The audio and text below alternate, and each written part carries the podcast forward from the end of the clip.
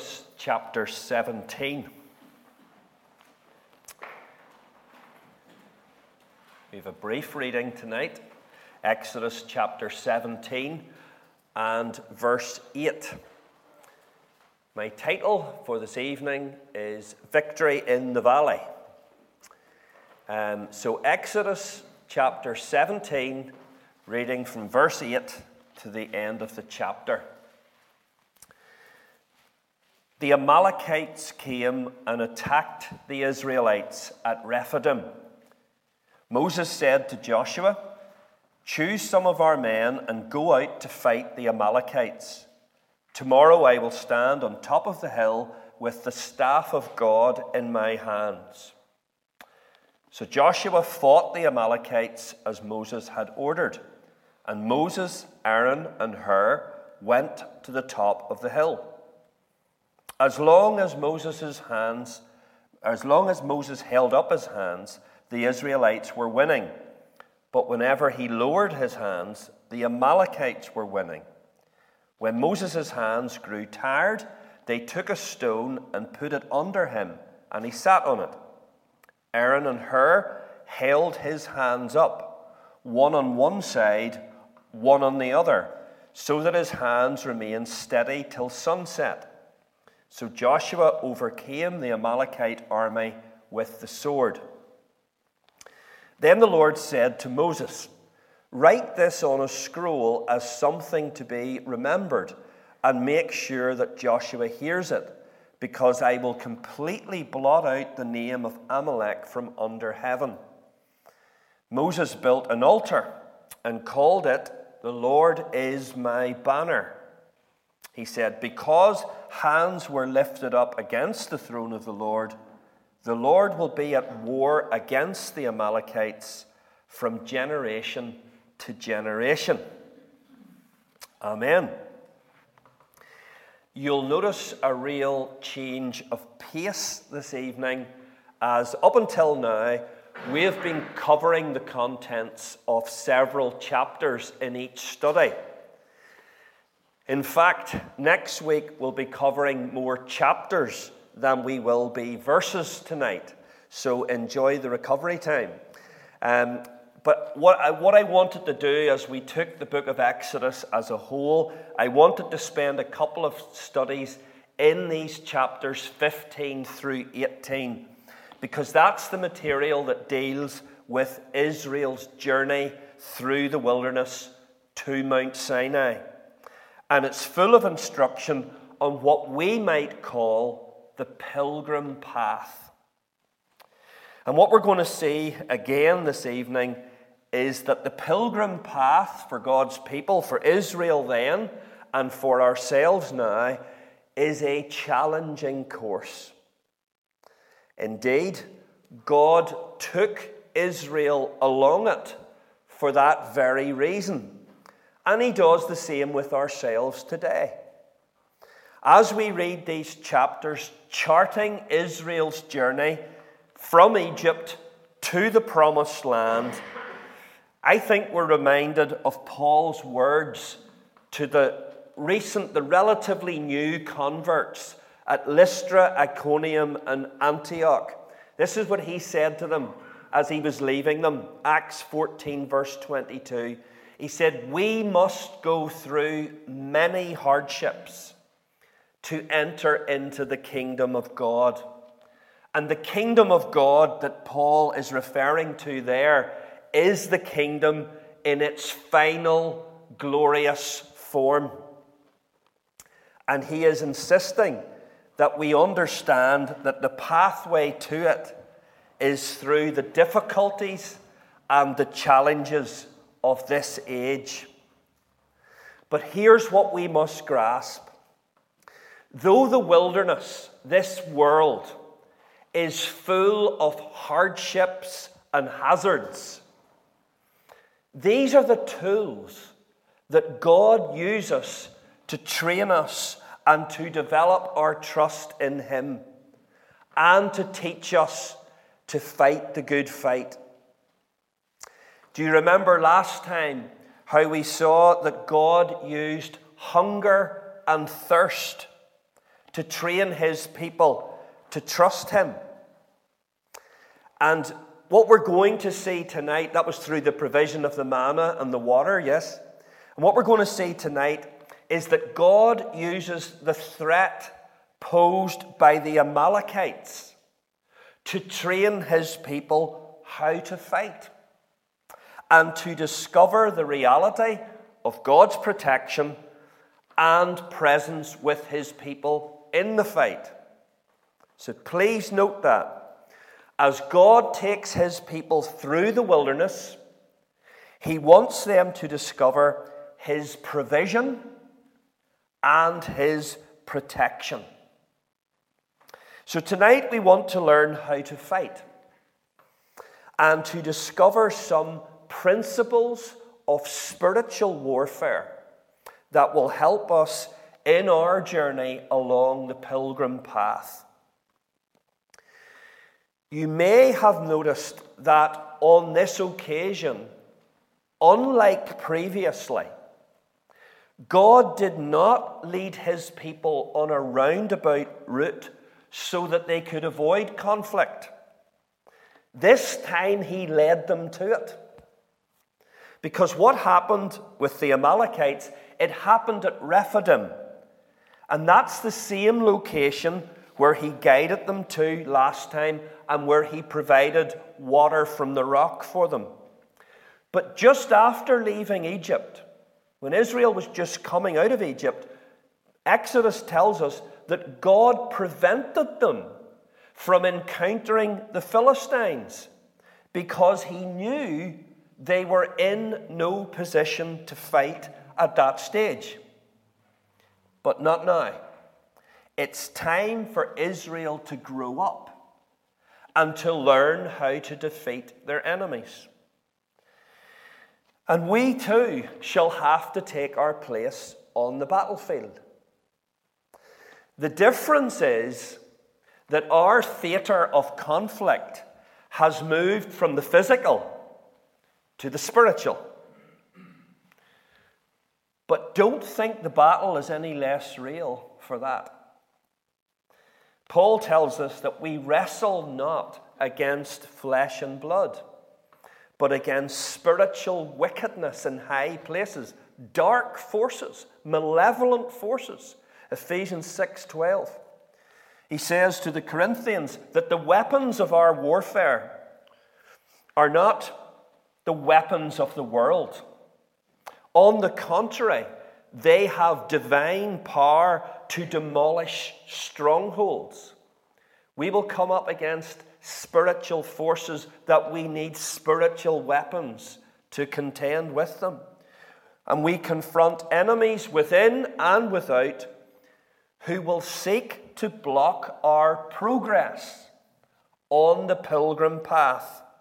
So let's learn the art of war this evening as we consider Joshua and Moses, the valley and the hilltop, the sword and the staff, and the scroll and the altar. Wonder, did you notice those things as we went through that reading? We're going to start by getting to know our enemy.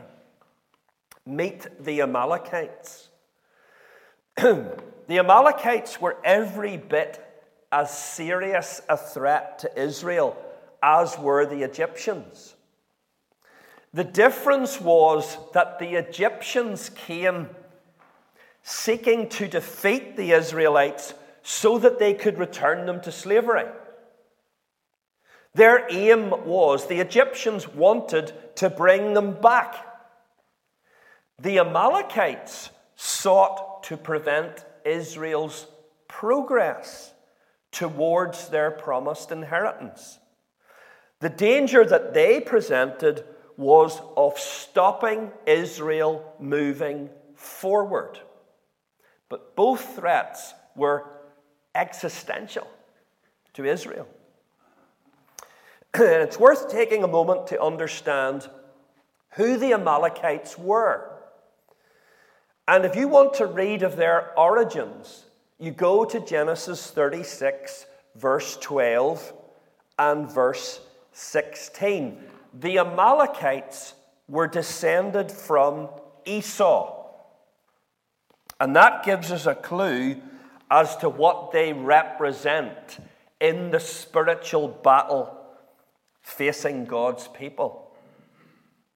Esau is forever associated with the flesh.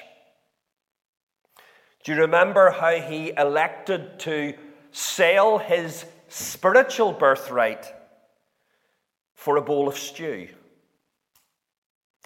Esau is profane. He's driven by the flesh. And his descendants, the Amalekites, continued in that degenerative direction. it is the Amalekites alone who are referred to in Scripture as the sinners, the Amalekites. 1 Samuel 15, verse 18. And they are intractable enemies of Israel. this incident is commented on in Deuteronomy 15, verse 17 to 18. It describes how the Amalekites attacked Israel when they were weary and worn out and at their weakest point. This is what it says Remember what the Amalekites did to you along the way when you came out of Egypt. When you were weary and worn out, they met you on your journey and attacked all who were lagging behind. They had no fear of God. So you get the picture? Even after Israel entered and settled in Canaan, the attacks by the Amalekites continued. In the book of Judges, we read of them coming against Israel. King Saul had to fight the Amalekites, as did King David.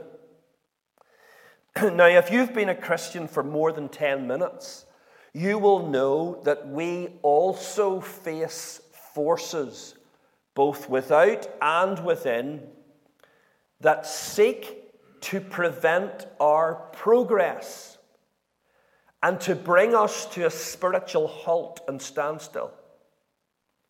The flesh, our old nature, that is all that we are apart from God's grace. It seeks to reassert itself and to hinder or halt our development into the person that God has saved us to become. So let's not be naive about the threat that lies within, never mind that which surrounds us in the world, in the wilderness. so we're going to think about the fight. I'm going to ask you a couple of questions. Number one, where was the battle fought? Well, the answer to that is in the valley, on the plain, under the command of Joshua, wielding the sword.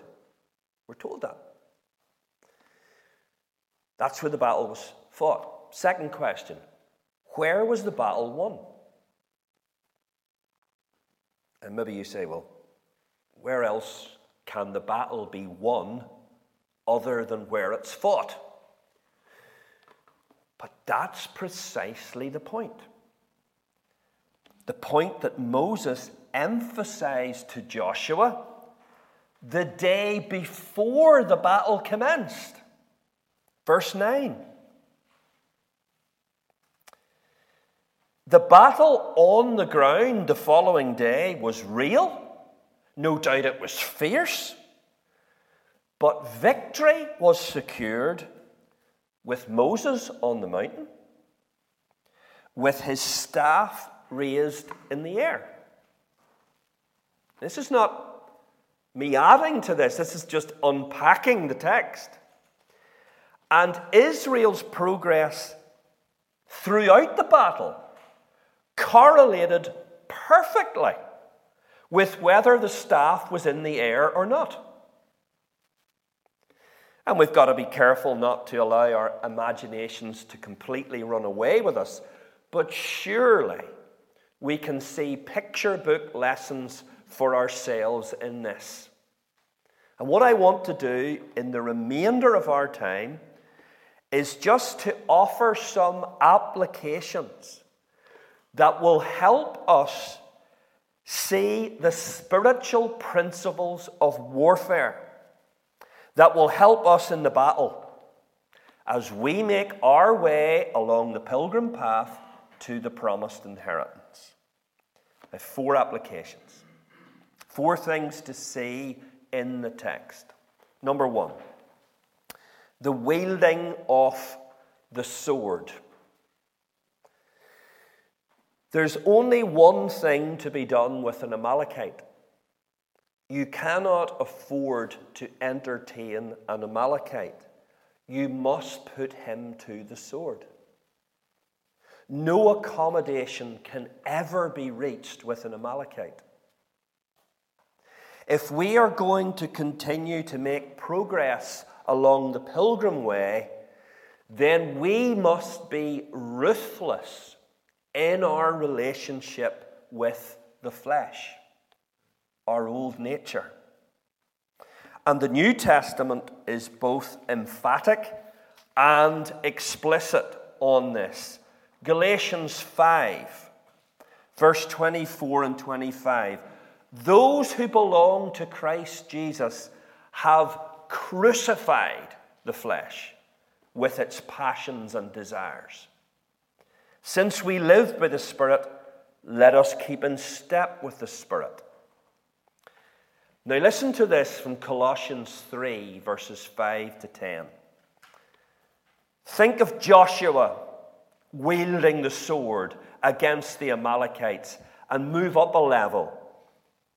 Paul says this Put to death, therefore, whatever belongs to your earthly nature, the flesh sexual immorality, impurity, lust evil desires, and greed, which is idolatry. Because of these, the wrath of God is coming.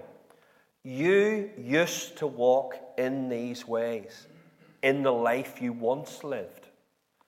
But now, you must also rid yourselves of all such things as these anger, rage, malice, slander and filthy language from your lips. Do not lie to each other, since you have taken off your old self with its practices and have put on the new self, which is being renewed in knowledge in the image of its Creator. God has given us His Word, the sword of the Spirit. Ephesians 6. To attack all Amalekites that seek to squat in our lives, for they have no right to be there any longer. But knowing the truth and having the Amalekites exposed in our lives, it's not enough. As James instructs us, we must be doers of the word. We must wield the sword in our lives. We must act on what we see. And we must continue to deal with what God progressively reveals to us as we advance along our pilgrimage to glory. So that's the first one the wielding of the sword. Second application the raising of the staff. By this stage in the book of Exodus, we know full well what the staff of Moses, sometimes called the staff of God, what it represents. It represents the power of God introduced into the situation. And for us, it is a picture of prayer and the power of God that prayer brings into our lives. It is the symbol, the raised staff is the symbol of where our strength is found. It is not found in ourselves, in our own resources, but in the strength and succor that the Lord provides for us in our weakness and need. And the lesson could not be any simpler or clearer. If we are going to overcome in the valley, in the fierceness of the fight, then we must be people committed to prayer. There is no other way. If Paul starts his famous passage on spiritual warfare in Ephesians 6, the Christian's armor, if he starts it like this in verse 10 Be strong in the Lord, in his mighty power. And then he lists the, the, the armory, the, the armor that's available to us, but he concludes like this. Verse 18 and 19 of Ephesians 6 Here's how it all works and pray in the Spirit on all occasions with all kinds of prayer and requests. With this in mind, be alert and always keep on praying for all the Lord's people. Pray also for me. Four times he says, Pray, pray, pray, pray. To know the Lord's strength. Paul knows where spiritual strength is to be found, and it is found in the place and practice of prayer. What a lesson for an individual Christian to learn and for a local church to learn. That's where spiritual power, strength is found in prayer. What are we to make of the role of Aaron and Hur and their assistance to Moses? well, at a very base level, I would say this ensure that you have such people in your life. Brothers and sisters who are committed to upholding you in the fight.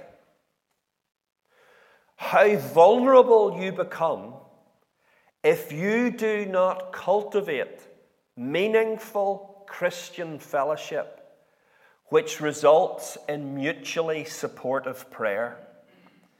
And I would say, take that seriously, my fellow soldier. But perhaps we can consider this incident at another level again. Who were Aaron and Hur? Well, they were priests. Aaron, of course, would, was to become Israel's high priest. And Moses, then, he becomes the mediator of the covenant, the law. And I think we've got a great picture here.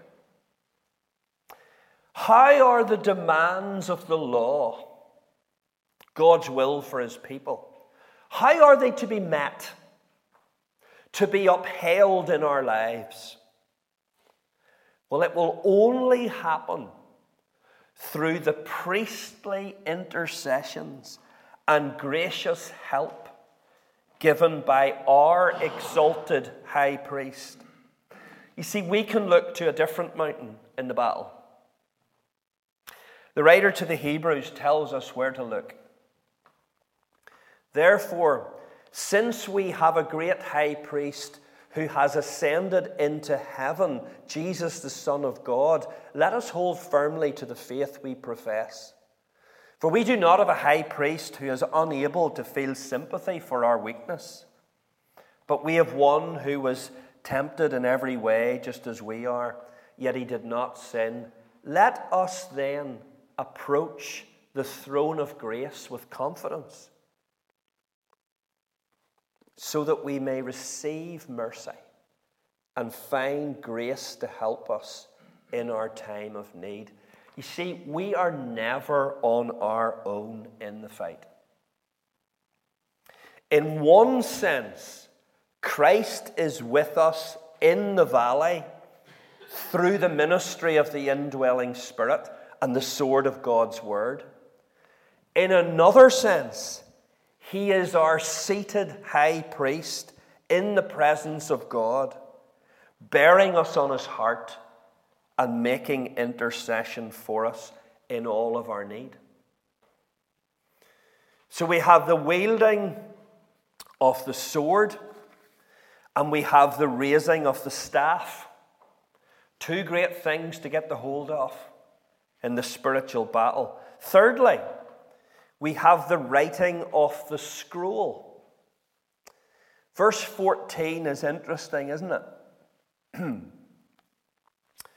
God instructs Moses to ensure that what happened that day was remembered by the people, and specifically by Joshua.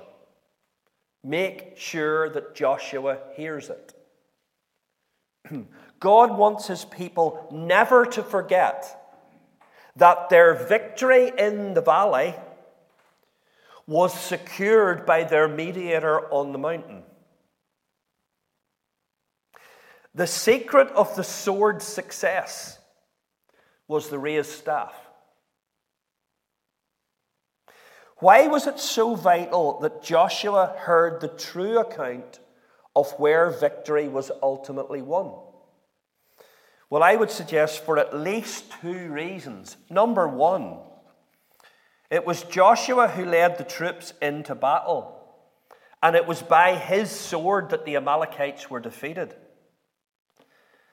But the reality was that Joshua was only the instrument of victory and not its cause. He must never think that the victory was his own doing. Second reason Joshua would have to lead Israel into many more battles in the future. And he must never make the mistake of thinking that he was sufficient in himself to defeat a single enemy. Israel without God on their side and present with them was nothing. And it's wonderful to be able to say that Joshua learned the lesson well.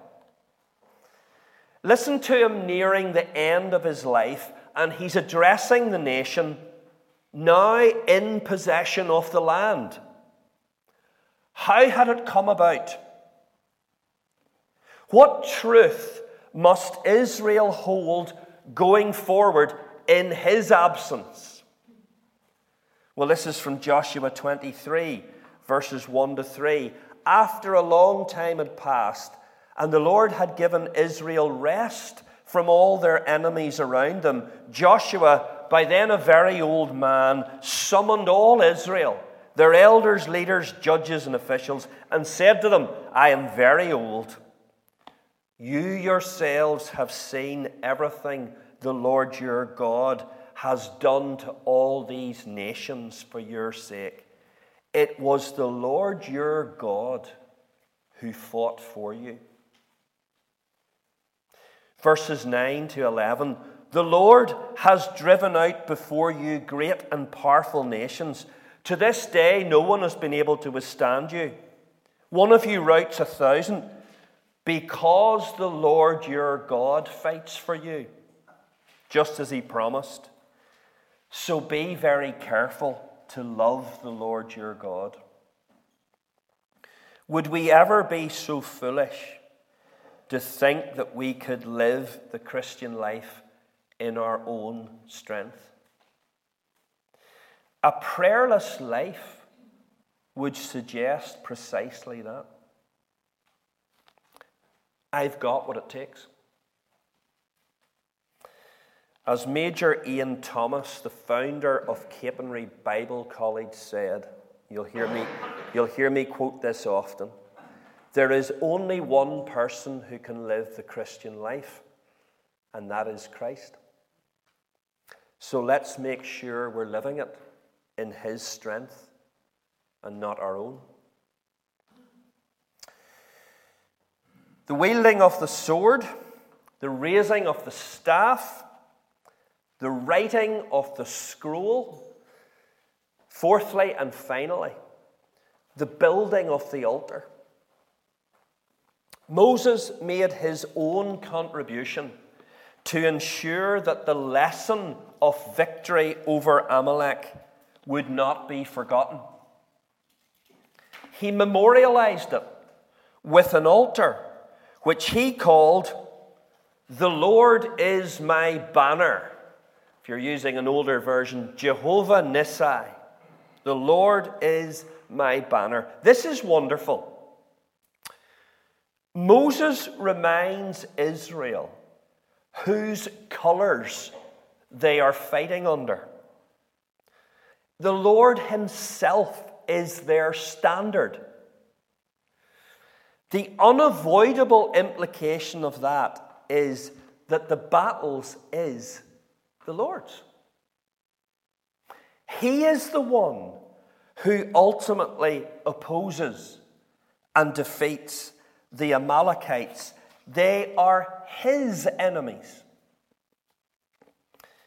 Now, there's a difference of opinion among commentators as to what is intended by the phrase, because hands were lifted up against or to the throne of the Lord. Is that describing the dependence of the Israelites? Hands were lifted up to the throne of God in prayer? Or is it referring to the defiance of the Amalekites? You know, hands raised in resistance against the purposes and people of God. And I think I would happily side with the majority of commentators who favour the defiance of the Amalekites' interpretation. It makes better sense of the rest of the verse.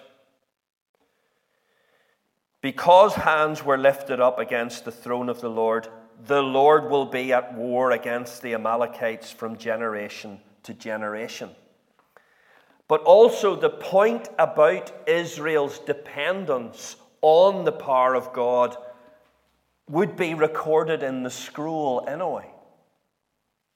They were powerless without the raised staff. But the altar declared the unceasing commitment of God Himself to destroy His people's enemies. The Lord will be at war with the Amalekites from generation to generation. Is there any greater truth than this to get the hold of in the weariness of the battle? We are on the Lord's side. We are under His banner. This is His fight. And even when we experience setbacks and are forced to lick our wounds, the outcome is no less secure. So, if, like me, you know what it is to lose many a battle, make sure to visit the altar. Jehovah Nissi, the Lord is my banner. I stand under his colours. I'm enlisted on his side. The sword, the staff, the scroll, and the altar. Child of God, making your way through the wilderness, do not travel without any of them. Don't go into the battle unprepared and ill equipped. Arm yourself with God's protection for his people. Amen. Thank you for listening to this Castlereagh Fellowship podcast. For more podcasts, Bible teaching videos, and to see what's going on at the church, please visit our website, castlereaghfellowship.com. God bless.